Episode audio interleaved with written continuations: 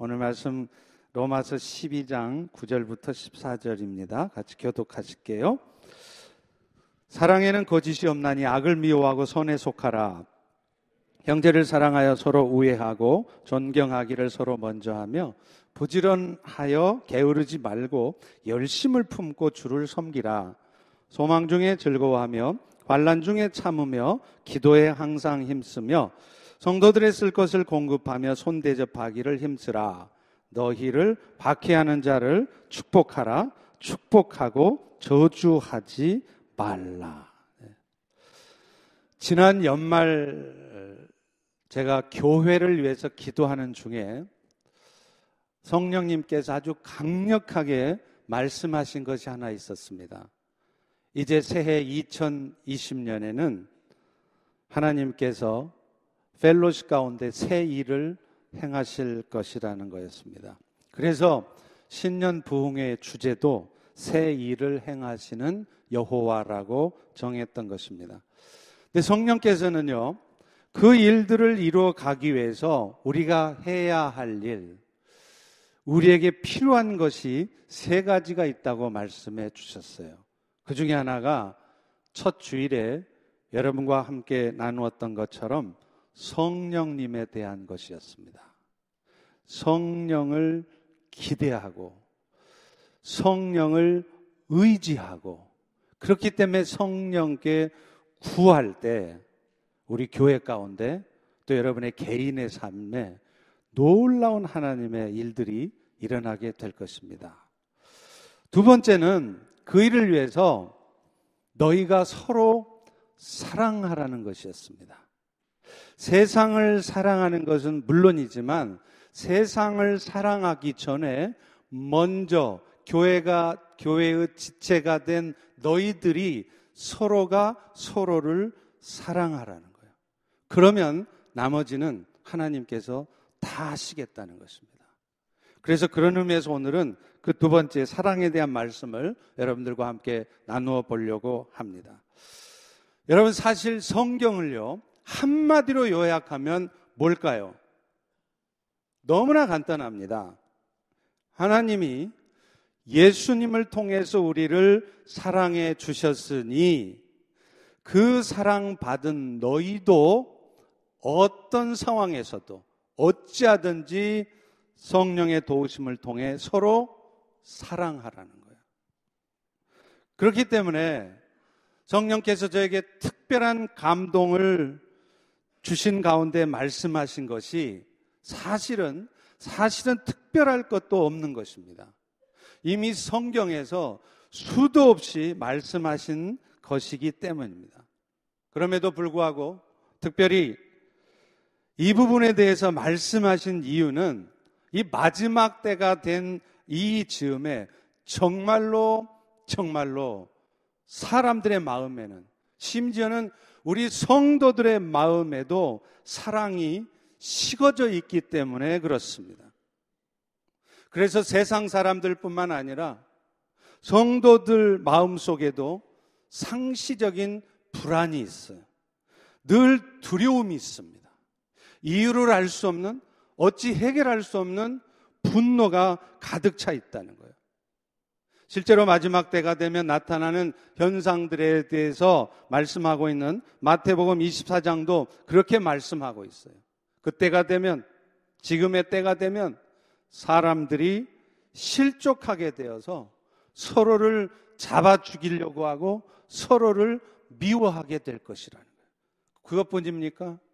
어찌할 수 없이 많은 사람들의 마음에 사랑이 식어질 거라는 거예요. 그것이 오늘 이 시대를 사는 우리의 형편일 거라고 성경은 말합니다. 그런 의미에서 오늘날 이렇게 사람들의 마음이 점점 강팍해져 가고요. 점점 스트릭하고 딱딱하게 굳어져 가는 이 세상에서 우리 성도들에게 가장 필요한 것은 먼저 사랑의 마음입니다. 교회를 위해서 하나님 나라를 위해서 열심히 섬기려고 하는 마음, 열심히 벌어서 헌금 많이 하려고 하는 마음 다 필요하겠죠. 그런데 그런 마음보다 열심히 섬기고 열심히 헌금하려고 하는 그런 마음보다 먼저 더 중요한 마음은 사랑하라는 거예요. 그것도 서로 사랑하라는 것입니다. 그것도 세상 밖이 아니라 먼저 교회 지체들끼리 서로 사랑하라는 것입니다. 그런 의미에서 오늘 본문에서도 사도 바울은요. 하나님의 은혜로 영원한 생명을 얻은 성도들이 어떻게 살아야 될 것인가를 말씀을 하는데 그 첫 번째로 너희가 서로 사랑해야 된다라고 말하고 있어요. 우리 다 같이 구절을 다시 한번 읽어봅니다. 시작. 사랑에는 거짓이 없나니 악을 미워하고 선에 속하라. 사랑은 거짓이 없대요. 사랑은 반드시 적중한대요. 사랑은 반드시 효과를 본대요. 능력이 있대요. 그래서 성도들은 악에 빠지지 말고 선에 속하라는 겁니다. 이 선에 속하다는 말이 영어 성경에 보면 cling to what is good 이렇게 돼 있어요. 결국 뭡니까? 선한 일에만 집중하라는 겁니다. 그러면 그 선한 일은 뭘까요? 말할 것도 없이 구절 앞부분에서 말하고 있는 사랑인 것이죠. 우리가 사랑에 집중해야 되는 이유는 몇 가지가 있는데요. 무엇보다도 그것을 우리에게 영원한 생명을 주신 예수님께서 명령하고 계시고 있다는 겁니다. 여러분 요한복음 13장 34절에 보면 예수님이 명령을 하십니다. 새 계명을 너희한테 준다. 여러분 아십니까? 예수님께서 그냥 말씀하신다고는 말하는데 명령이라고 오더라는 표현을 써서 말씀한 것은 많지 않습니다. 그런데 예수님이 명령하신 게 뭐냐면 너희가 서로 사랑하라. 어떻게 해요? 내가 너희를 사랑한 거 알지. 내가 너에게 어떤 사랑 부어줬는지 알지. 그 사랑 기억하고 그 사랑의 마음을 가지고 마음에 안 들어도 연약해도 서로가 서로를 사랑하라는 것입니다. 여러분, 만약에 누군가가 죽을 뻔 하다가 건짐을 받게 되면 우리는 보통 우리를 건져준 그 사람을 뭐라고 말을 하죠? 생명의 은인이라고 그러죠. 그런데 내 생명을 구해준 은인이 나한테 뭔가를 부탁을 한다면 여러분 그 부탁 거절할 수 있으십니까? 아니, 당신이 내 목숨 구해준 거 참 고맙긴 한데 그거는 그거고 당신이 말하는 거 그거 못하겠습니다. 무 자르듯이 이렇게 거절할 수 있는 사람 있습니까? 그런데 예수님이 바로 우리의 생명의 은인이십니다. 예수님은 자신의 몸을 속죄 제물로 드려서 우리의 모든 죄가 용서되게 해주셨어요.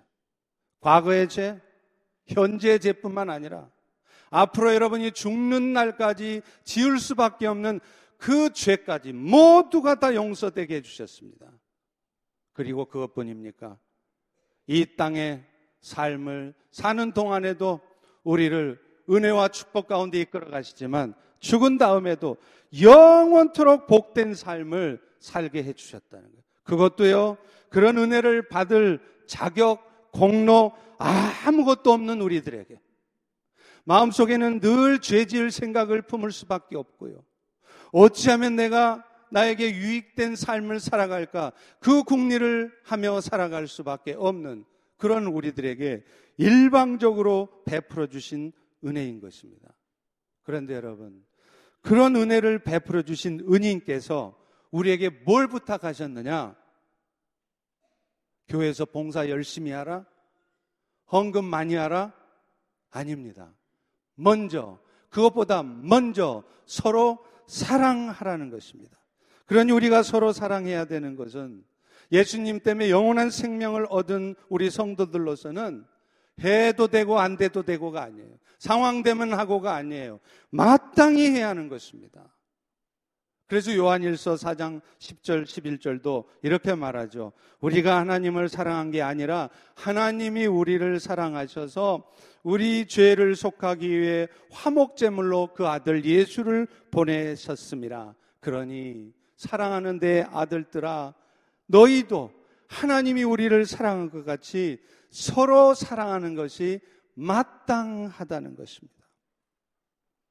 또 하나 우리가 사랑해야 될 이유는 예수님께서 명령해 주신 그 사랑이라고 하는 것이 사실은 우리를 부담스럽게 하는 의무이기 이전에 우리 그리스도인들에게만 주어지는 특권이라는 것입니다.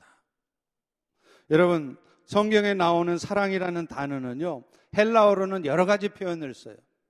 한국말에는 사랑이 딱 하나입니다. 사랑은 뭐죠? 사랑이에요. 중국말도요, 사랑이요, I. Just one word. 한 단어요. 영어도요, 심지어 한 단어입니다. love.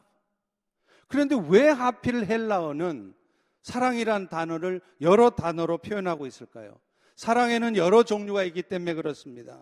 가장 먼저는 육체적인 사랑, 성적인 관계를 하는 사랑이죠. 이 사랑 절대 잘못된 거 아니에요. 그런데 성경은 이 사랑을 에로스의 사랑이라고 말합니다. 그것뿐입니까? 친구 간의 변함없는 우정. 그걸 필레오의 사랑이라고 그러죠. 그리고 부모 자식 간에 또 형제 간에 나눈 피를 나눈 사랑이 스톨게입니다. 그런데요, 이 세 가지의 사랑은 사람이 하는 사랑이에요. 그러다 보니까 이 사랑은 좋을 때는 좋아요.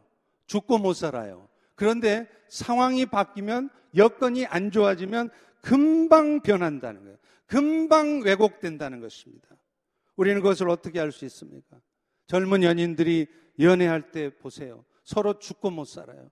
오빠, 결혼도 안 한 것들이 허니허니 하면서 그렇게 죽고 못 살다가 이제 막상 살 붙이고 같이 살아보세요. 한 달도 안 돼서 1년도 못, 사, 못 살고 왼수도 그런 왼수가 없습니다. 왜 그럴까요? 사람이 하는 사랑이기 때문에 그래요. 그런데 오늘 하나님께서 우리에게 가르쳐 준 사랑은 사람의 사랑이 아닌 하나님의 사랑입니다. 그것이 바로 아가페 사랑이라는 거예요. 그래서 그 아가페 사랑은요, 결코 변하지 않아요. 여러분이 조금 연약해졌다고? 여러분이 하는 행동이 조금 마음에 안 든다고? 조금 부족한 모습을 보였다고 달라지지 않습니다. 나한테 좀 상처 주는 말 좀 했다고 사랑의 마음이 바뀌지 않습니다. 심지어는 하나님을 욕했다고 바뀌지 않습니다. 무엇보다도 그 사랑은요, 사람의 영혼을 살려내고 구원시키는 사랑이라는 거예요. 아시지 않습니까, 여러분? 오늘 우리가 구원을 얻고 하나님의 생명을 가진 자로 살게 된 이유가 뭔가요? 그 하나님의 사랑 때문 아닙니까? 로마서 5장 8절은 그것을 정확하게 설명하고 있습니다. 우리가 여러분이 아직 죄인이었을 때, 하나님을 알지도 못하고, 하나님을 대적하고, 여전히 죄를 지으며 살고 있을 때, 그리스도께서 우리를 위해서 죽으심으로 말미암아 하나님께서는 우리에 대한 당신의 사랑, 아가페 사랑을 보여 주셨다는. 그런데 여러분 아십니까? 정말 감사한 것은요. 사람은 도저히 해낼 수 없는 그 아가페 사랑을 오늘 이 자리에 앉은 여러분과 저, 그 하나님의 아가페 사랑을 먼저 받은 우리들은 할 수 있다는 것입니다.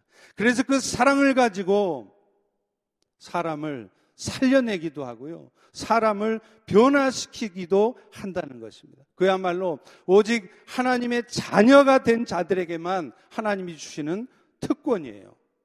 여러분, 그걸 우리가 어떻게 할수 있습니까? 생각해 보십시오. 요즘 글로벌 기업 삼성이 얼마나 많은 좋은 일을 합니까? 아세요? 글로벌 삼성이 1년 동안 전 세계에 있는 어렵고 힘든 상황에 있는 사람들을 돕기 위해서 수천만 불을 씁니다. 수천억 원을 써요. 뭐 때문에 하는 겁니까? 삼성이라고 하는 기업 이미지를 높이려고 하는 거 아니에요? 그런데 아십니까? 삼성의 회장이 수천만 불을 들여서 전 세계 가난한 사람들을 도와줬어요. 그 수만 명, 아니 수십만 명의 사람들이 그 삼성의 도움을 받아도 그 중에 단 한 명도 그 삼성 때문에 영원히 구원되어지는 사람은 없습니다. 잠시 잠깐 이 땅에 사는 동안 어려움에 처했다가 삼성이 도와주는 돈으로 조금 살기 좋아지는 건 있어요. 그러나 그들이 사망에서 생명으로 옮겨지는 영원 구원의 역사는 단 한 명의 역사도 없다는 것이죠. 그런데요. 우리 그리스도인들은 수천만 불도 아니고 단 백불을 가지고도 사람의 영혼을 구원시킵니다. 그것은 우리가 하는 사랑이 겉모습은 세상 사람들이 하는 사랑, 에로스의 사랑 혹은 필레오의 사랑 이런 사랑과 비슷하지만 그 품질 자체가 다르기 때문이에요. 하나님의 사랑 우리가 하나님으로부터 받았던 그 아가페 사랑으로 사랑하기 때문입니다. 품질 자체가 하늘 품질인 거예요. 그러니 여러분 우리 그리스도인들에게 예수님께서 사랑하라고 명령한 것이 그게 부담스러워서야 되겠습니까? 아이고, 목사님, 나는 그건 못하겠어요. 세상 사람들은 수천만 불을 들여도 할 수 없는 그 일을 예수님께서는 우리에게는 단돈 100불을 가지고도 그 일을 할 수 있게 해주셨는데 지금도 죽어가는 수많은 영혼들을 우리 아가페 사랑을 통해서 살려내게 해주셨는데 특권을 주셨는데 그 일이 부담스럽다고 힘들다고 안 하고 있다면 이게 얼마나 어리석은 일이겠습니까? 그렇다면 어떻게 하는 것이 구체적으로 그 사랑을 나타내는 걸까요? 오늘 본문은 가장 먼저요, 교회 안의 지체들부터 마치 친형제처럼 사랑하라고 말씀하고 있어요. 우리 10절을 같이 한번 읽습니다. 시작. 형제를 사랑하고 서로 우애하고 존경하기를 서로 먼저 하라. 여기서 형제를 사랑하고 우애하라 할 때 이 사랑이라는 단어는 피를 나눈 형제지간의 사랑을 말하는 거예요. 따라서 성도들은 가장 먼저 뭐를 해야 되느냐? 교회 밖에 세상 가운데 예수님의 사랑을 나타내는 일도 해야 되지만 그것에 앞서 먼저 뭐를 해야 되느냐? 교회 안에, 교회 공동체 안에서 서로 사랑을 나누되 가족 간에 나누는 그 사랑으로 사랑하라는 것입니다. 사실 여러분, 우리 성도들은요, 서로 피를 섞은 친형제들이 아닙니다. 여러분 앞뒤에 계신 분들 보세요. 그분이 여러분의 누나고 언니고 동생입니까? 피 한 방울 섞이지 않았어요. 그런데 오늘 성경은 뭐라고 그러냐면 피 한 방울 섞이지 않은 여러분의 주변에 있는 지체들 그들이 얼마나 연약하고 그들이 얼마나 여러분의 눈에는 부족해 보이는 지체라 한다 할지라도 그들을 마치 나와 피를 나눈 친형제처럼 그렇게 서로 사랑하라는 거예요. 그것이 구원받은 성도가 무엇보다도 가장 먼저 할 일이라는 거예요. 목사님, 저는요, 교회에서 신앙생활 하기가 너무 힘들어요. 교회 성도들하고 서로 사랑하고 교제하는 게 너무 힘들어요. 그래서 저는 제 나름대로 교회 바깥에서 열심히 세상 사람 섬기고 봉사 많이 하고 있습니다. 아닙니다. 세상에 나가서 열심히 봉사하기 전에 먼저, 먼저 할 일은 그리스도 안에서 한 지체가 된 교회 공동체 안에 연약한 지체들 서로 사랑하라는 것이에요. 왜 그럴까요? 여러분, 여러분과 피를 나눈 형제들, 여러분과 같이 오래 살아봐야 50년도 더 못 삽니다. 여러분을 낳아주고 여러분과 피를 섞은 여러분의 부모님들, 여러분하고 같이 사셔봐야 70년도 못 살아요. 그런데 앞뒤에 있는 여러분의 지체들 보세요. 그들은 여러분과 단 한 방울의 피도 섞이지 않았지만 이제 죽은 다음에는 50년이 아니라 500년이 아니라 영원한 삶 동안 여러분과 함께 살아야 될 진정한 지체입니다. 그러니 그런 형제들을 여러분이 서로 사랑해야 되는 것은 당연한 일인 것이에요. 그런데 안타깝게도 오늘날 교회들마다 참 많은 다툼이 있어요. 서로가 서로를 사랑해줘도 부족한 판에 서로가 서로를 미워합니다. 그것도 세상 사람 미워하는 것보다 더 미워해요. 그런데 문제는요. 이런 마음들이 왜 생겼느냐면 다들 교회를 위하는 마음으로 열심히 섬기다가 발생하게 된 마음이라는 거예요. 교회가 잘 되기를 위해서 애씁니다.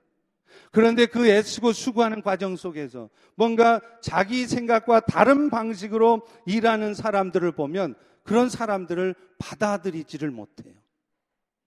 자신의 생각으로 보면 그런 방식으로 일하다가는 일이 엉망이 될 것 같습니다. 더 안 좋아질 것 같습니다. 그러다 보니까 자신도 모르는 사이에 그렇게 하면 안 된다는 걸 알면서도 자신도 모르는 사이에 서로가 서로를 미워하고 있는 거예요. 그것도 나하고 아무 상관없는 세상 사람 미워하는 것보다 더 악한 마음을 가지고 서로 미워하고 있습니다.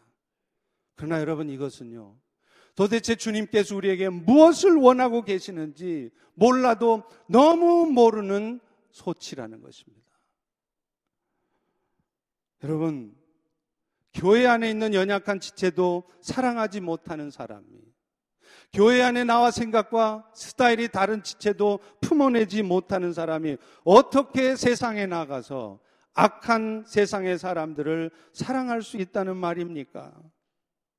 그래서 예수님은 예수님으로 말미암아 구원의 은혜를 입은 성도들이 먼저 그 세상에 나가서 사랑하기 전에 교회 안에서 그 사랑을 훈련하라는 거예요.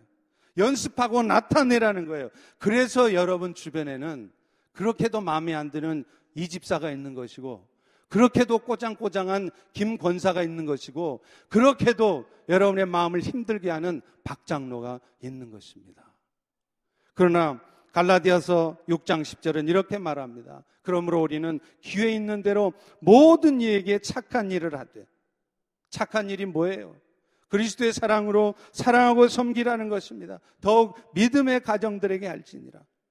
내가 보기에는 좀 연약해 보이고 어설퍼 보이는 형제가 있을지라도 나와 생각이 좀 다를지라도 먼저 그 형제도 천국에서 나와 영원토록 살 예수 피를 나눈 친형제라는 것을 기억하면서 힘들지만 어렵지만 애써서 애써서 사랑하라는 거예요. 이렇게 하고 있을 때 이렇게 하고 있을 때 하나님은 2020년 펠로시 가운데 아니 여러분의 개인의 삶에 여러분이 생각지도 못했던 놀라운 일을 새 일을 행하실 것이라고 말씀하는 것입니다.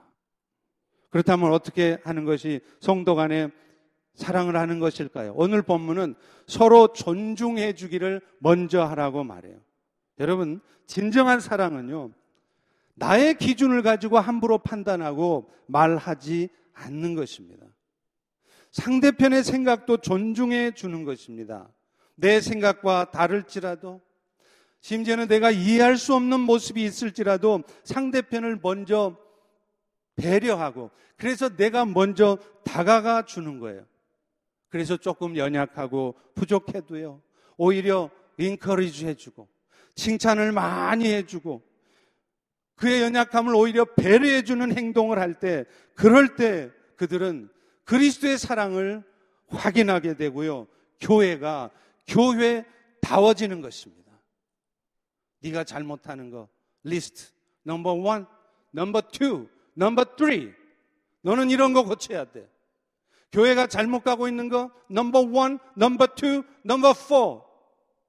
그렇게 했을 때 교회가 교회다워지는 것이 아니라 내 마음이 이해할 수 없지만 내가 받아들이기 참 많이 힘들지만 저들 역시도 그리스도의 피를 나눈 형제라는 것을 먼저 기억하며 사랑하려고 했을 때 그럴 때 그리스도의 사랑은 나타나고 교회는 교회다워지는 것입니다. 여러분 임마누엘 칸트 아십니까? 이 칸트는요 서양 철학에 있어서 획을 그은 사람입니다. 왜냐하면 그때까지 서양 철학에는 두 개의 중요한 흐름이 있었어요. 하나가 존 로크라고 한 사람이 말하는 경험주의 철학. 그리고 또 하나가 데카르트가 말하는 합리주의 철학입니다. 경험과 이성이 인간을 복되게 한다는 거예요. 그런데 칸트는 무려 57세의 나이, 1781년에 쓴 이 순수 이성 비판을 통해서 서양 철학의 그때까지의 줄이었던 경험주의와 합리주의를 완전히 뒤집어 버립니다. 그는 이 책에서 색깔 있는 안경에 대한 이야기를 해요. 사람들의 경험이라고 하는 것. 내가 경험해 봤는데, 내가 30년 동안 펠로시교에서 신앙생활 해 왔는데, 또 심지어 사람의 이성이라고 하는 것. 내가 객관적으로 아주 합리적인 판단을 하는데, 라고 하는 것도 결국은 각자의 안경에 색깔을 입히는 것이라는 거예요. 그래서 파란색의 안경을 쓰고 보면 그 사물이 아무리 빨간색이어도 아무리 여러 가지 색깔을 가지고 있는 물건일지라도 파란색으로 보일 수밖에 없다는 것입니다. 그래서 칸트는 결국 객관적으로 판단하고 말하고 행동한다는 것도 결국은 자신의 기준을 가지고 자신의 색깔을 가지고 판단하고 행동하는 것이 된다는 거예요. 그래서 그는 결론을 내기를 실천 이성 비판이라고 하는 책에서 결국 인간의 경험, 인간의 이성이라고 하는 것이 어느 정도의 삶의 기준은 되겠지만 절대적 기준은 될 수 없다는 거예요. 오직 절대적 기준은 신밖에 없다는 겁니다. 하나님만이 유일한 절대적 기준이고 하나님의 말씀만이 유일한 기준이 돼야 된다고 칸트는 말했습니다. 그래서 이런 칸트에 대해서 어떤 시인은 이렇게 말합니다. 그는 앞문으로 신을 쫓아냈다가 뒷문으로 그 신을 다시 불러들였다. 정확한 말 아닙니까? 결국 뭡니까? 내가 지금 어떤 느낌을 갖고 있는지, 내가 예배 드릴 때 나의 느낌이 어떤지, 나의 감정이 중요한 것이 아니라는 거예요. 심지어는요, 나의 경험이 기준이 될 수 없다는 것입니다. 어떨 때는요, 나의 이성적 판단조차도 항상 옳지는 않다는 것입니다. 내가 생각할 때는 객관적으로 판단하는데 이게 맞다. 반드시 이래야 된다. 아닙니다. 틀릴 수 있다는 것입니다. 나의 판단의 오류를 인정해야 된다는 말이에요. 그렇지 않으면 우리는 결코 나와 다른 사람을 내가 이해할 수 없는 사람을 받아들일 수도 없고 사랑할 수도 없는 것이에요. 이것과 관련해서 우리가 생각해 봐야 될 게 한 가지 있습니다. 그것은 우리가 정한 규정들, 소위 말하는 전통이나 팔러시들, 이런 것들이 오히려 우리가 하나님의 사랑을 맛보고 또 하나님의 사랑을 나타내게 하는데 방해가 되지는 않는지 살펴봐야 한다는 것입니다. 물론 항상 그렇지는 않겠지만 마태복음 15장에 보면요. 장로들의 유전에 대한 이야기가 나옵니다. 여기서 말하는 장로는 오늘날의 장로가 아니고 율법을 해석하고 가르치는 율법학자들을 얘기합니다. 예수님 당시의 바리새인들과 서기관들이 이 율법을 해석하고 또 가르치는 그 책인 그 장로들의 전통을 가지고 예수님의 제자들을 비판을 해요. 마태복음 15장 2절입니다. 당신의 제자들은 어찌해서 장로들의 전통을 범합니까? 그 전통에는 분명히 떡을 먹을 때는 손을 씻도록 됐는데 왜 제자들은 손도 안 씻고 그 떡을 먹습니까? 바벨론 포로 시대 이후에 이스라엘 백성들은요, 율법에 규정되지 않은 세세적인 부분에 대해서 따로 규정을 만들었어요. 오늘날로 치자면 무슨 규정집, 팔러시 이런 걸 수 있겠죠. 그래서 그런 규정들을 모아놓은 거를 여러분도 아마 들어보셨을 거예요. 탈무드라고 하는 것입니다. 그래서 바벨론의 포로로 잡혀간 사람들이 거기서 지은 모아놓은 게 바벨론 탈무드고 예루살렘에 남아서 남아 있었던 남유다 백성들이 만들어 놓은 게 예루살렘 탈무드예요. 자, 그런데 문제는 이 탈무드가 율법을 주신 하나님의 말씀을 주신 하나님의 궁극적인 목적은 놓친 채로 인간이 정해놓은 그 규정 지키는 것에 급급하게 만들었다는 거예요. 그래서 결국은 어떤 일이 벌어지느냐. 인간의 생각을 모아놓은 그 규정집들이 하나님의 말씀과 동등하게 취급되거나 어떤 경우에는 하나님 말씀보다 더 귀하게, 더 권위를 갖게 되어서 정말로 말씀을 통해서 하나님께서 백성들에게, 사람들에게 맛보게 하려고 하는 하나님의 사랑을 맛보는데 방해가 돼버렸다는 것입니다. 이에 대해 예수님은 말씀하십니다. 마태복음 15장 3절입니다. 너희는 어찌하여 너희의 전통으로 하나님의 계명을 범하느냐? 하나님이 원래 이스라엘에게 계명의 말씀을 주신 궁극적인 목적은요. 이스라엘을 괴롭게 하고 그 말씀 지키느라고 부담스럽게 하고 그게 아니었습니다. 그 말씀대로 하면 이해하기 힘들고 그 말씀 지키기도 쉽지 않지만 결국에는 결국에는 eventually 그 말씀대로 할 때 그것이 결국은 복이 되게 하시려고 하나님의 사랑을 맛보게 하시려고 주신 말씀들이라는 거예요.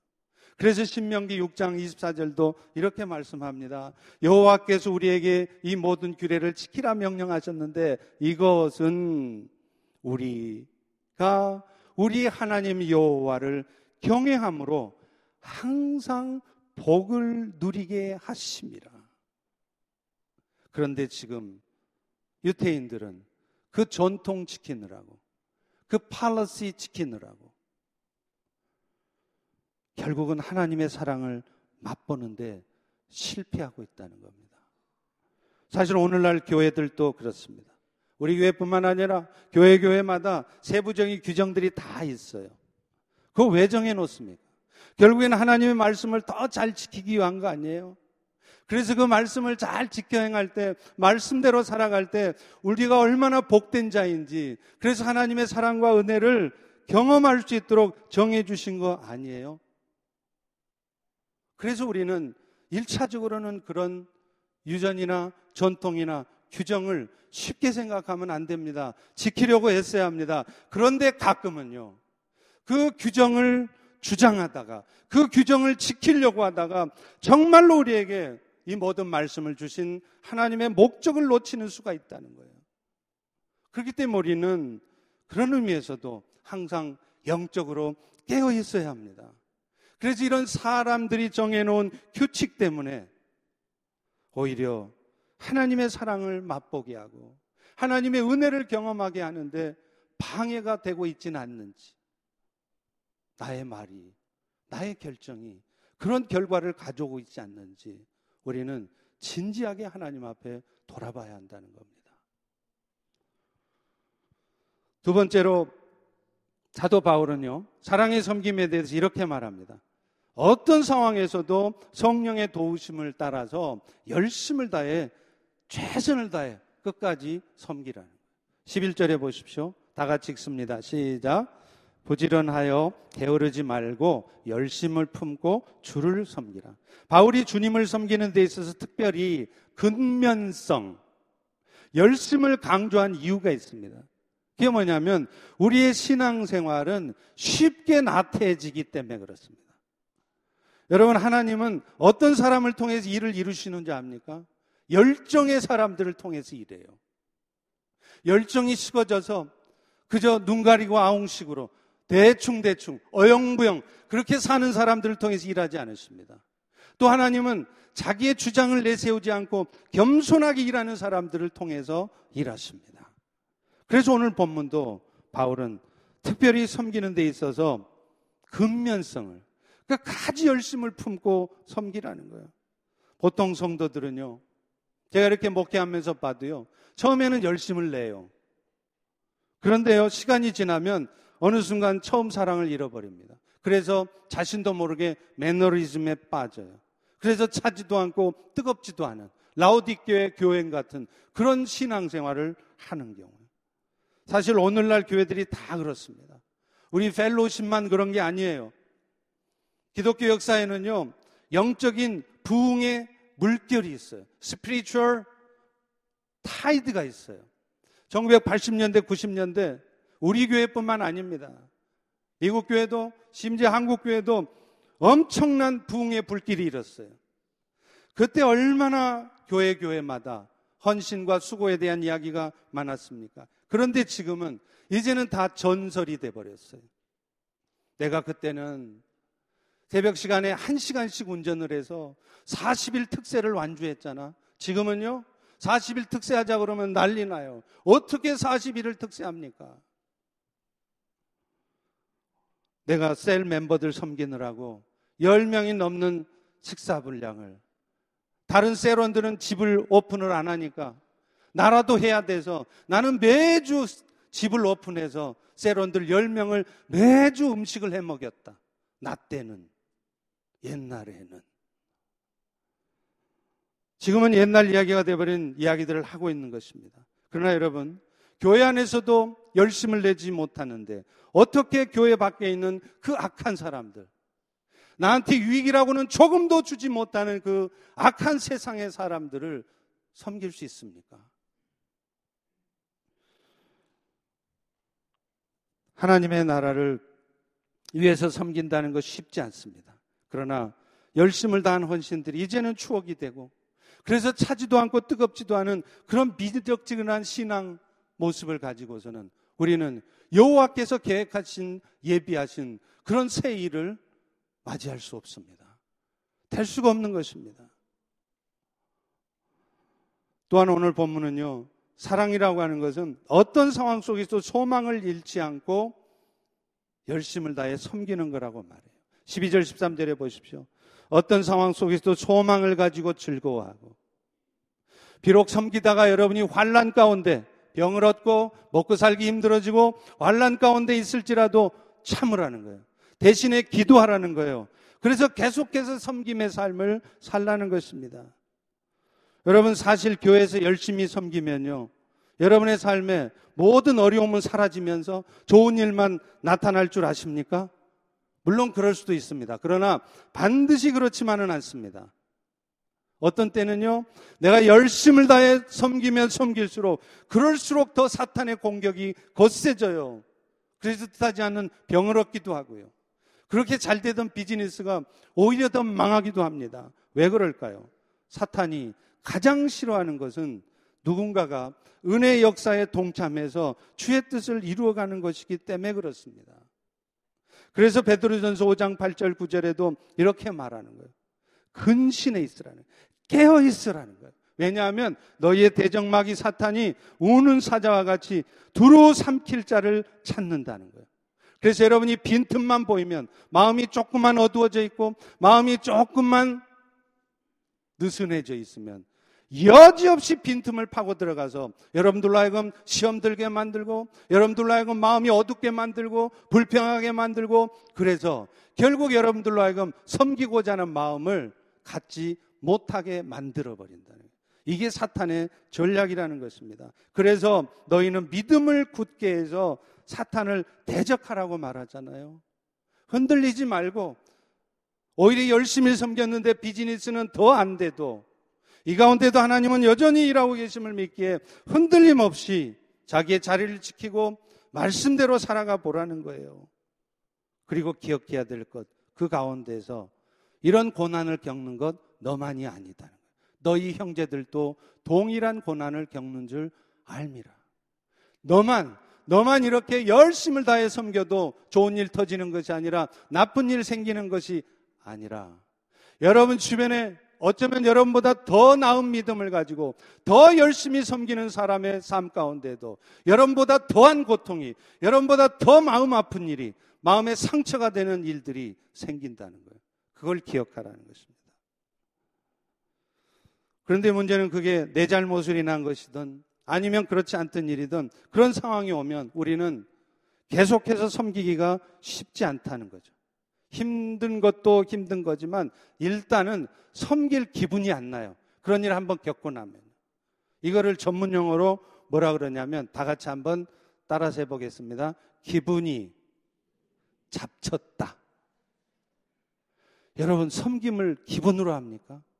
기분 좋으면 하고, 기분 나빠지면 안 해요. 그러면 예수님은 수도 없이 그만두셔야 했겠네요. 얼마나 많은 상처받는 말을 들으셨습니까? 피조물한테 얼마나 모욕적인 언사를 당했습니까? 그러나 예수님은 기분 잡초하지 않았습니다. 그까지 흔들림 없이 자기의 갈 길을 가셨고 여러분을 구원하는 일을 계속 하셨던 것입니다. 그런데 여러분 기억하십시오. 진짜 사랑의 역사, 섬김의 역사는요, 그럴 때 나타난다는 거예요. 쉽지 않지만 그럴 때일수록 주님의 고난과 아픔을 생각하며 감당해 갈 때 정말로 은혜의 역사가 나타난다는 거예요. 사실 어떤 의미에서 보면요. 하나님께서 우리에게 그런 상황들, 열심히 주를 위해 섬기지만 오히려 좋지 않은 더 힘든 상황들이 오게 한 것도 하나님이 그 일들을 통해 우리를 훈련시키시고 우리의 믿음을 세우시고자 우리를 테스트하시는 것일 수 있다는 것입니다. 내 눈에 보기에는 도저히 안 될 것 같은 상황이어도 하나님께서 일하고 계심을 믿기에 흔들림 없이 섬길 수 있는지를 하나님이 보시겠다는 겁니다. 신명기 8장 2절에도 분명히 말씀하잖아요. 이 40년 동안 내가 너희들에게 광야 길을 걷게 한 것을 기억해라.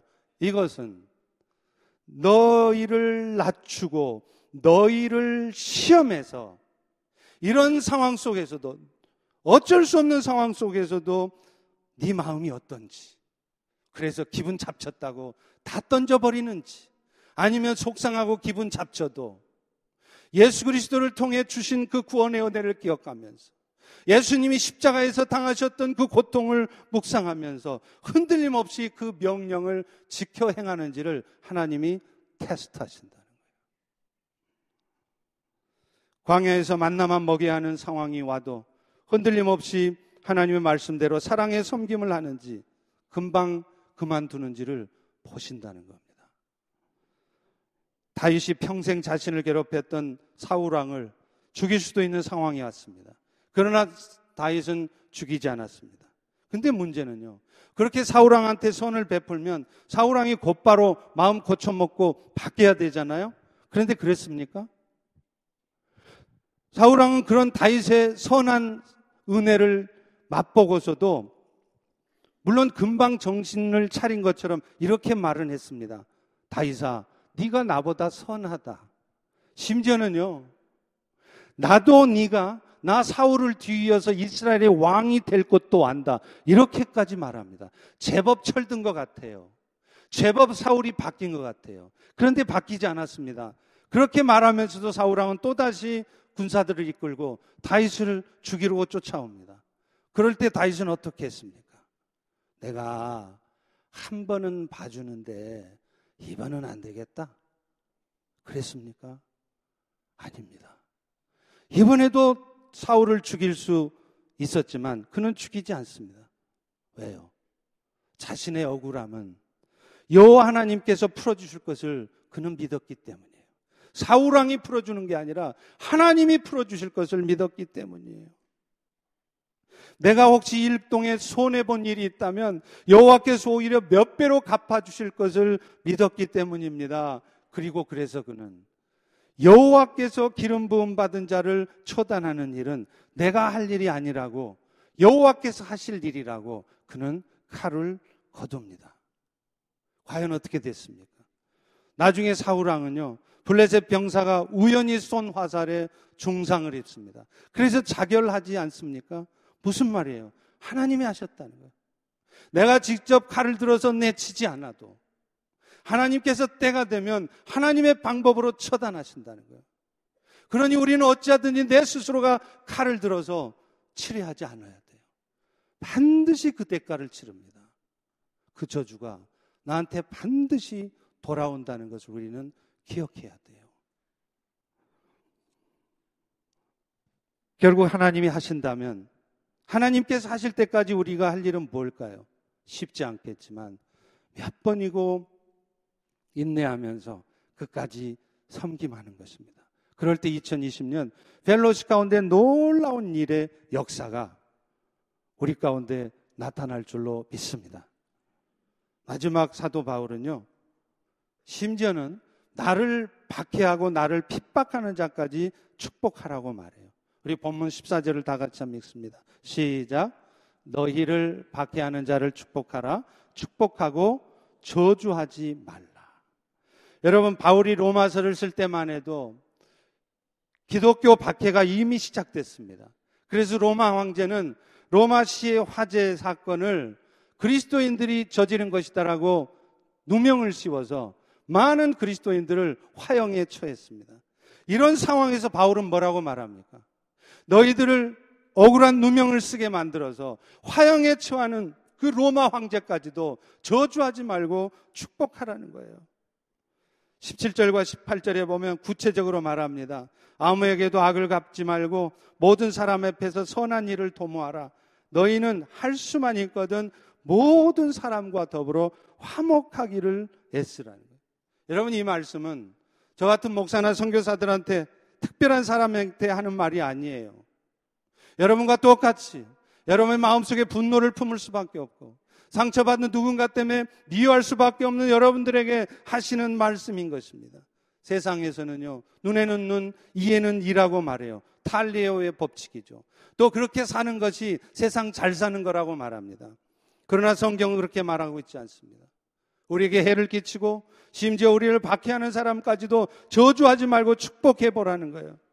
나와 아무 상관없는 사람 축복하는 일도 할까 말까인데 어떻게 나한테 해를 끼치고 어떻게 나에게 이런 깊은 상처를 준 저 인간을 내가 축복한단 말입니까? 그런데 바울이 그렇게 말하는 데는 분명한 이유가 있습니다. 왜일까요? 사람의 영혼이 살려지고 사람이 변화되어지는 것은 그런 저주하지 아니하고 축복하는 가운데 있기 때문에 그렇습니다. 나한테 잘해주는 사람, 목사님 고맙습니다. 나한테 잘해주니까 나, 나도 잘해주는 거. 그런 사랑은요, 절대로 사람의 영혼을 구원 못합니다. 사람 바꿔내지 못합니다. 그러나 나한테 해를 끼쳐요. 나한테 힘들게 해요. 속상해 죽겠어요. 미워 죽겠어요. 그래도 주님의 사랑을 생각하며 내 마음을 다스리며 오히려 내가 먼저 다가가서 손을 내밀고 축복할 때 그때 그 영혼이 구원되어지는 것입니다. 그럴 때 그 사람이 변화되어지는 거예요.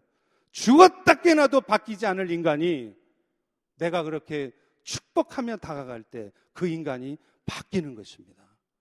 오늘 설교의 제목처럼 사랑이 사람을 살리고 사람을 변화시키기 때문에 그렇습니다. 그래서 바울도 20절에 네 원수가 주리거든 먹이고 목마르거든 마시게 하라. 그러면 숯불을 그 머리에 쌓아놓게 될 것이다. 구약에서 숯불은 회개 아닙니까? 어떨 때 그 왼수 같은 인간이 회개한다고요? list number one, number two, number three. 네가 고쳐야 될 거. 이거 막 얘기해 주면 그 사람이 바뀔까요? 아닙니다. 마땅히 저주를 받아야 하지만 예수님께서 나에게 베푸주신 그 은혜를 기억하면서 악을 악으로 갚지 않고 선으로 갚아줄 때 그때 그 인간이 바뀐다는 거예요. 루마니아의 범브란트 목사가 감옥에 갇혔을 때의 일입니다.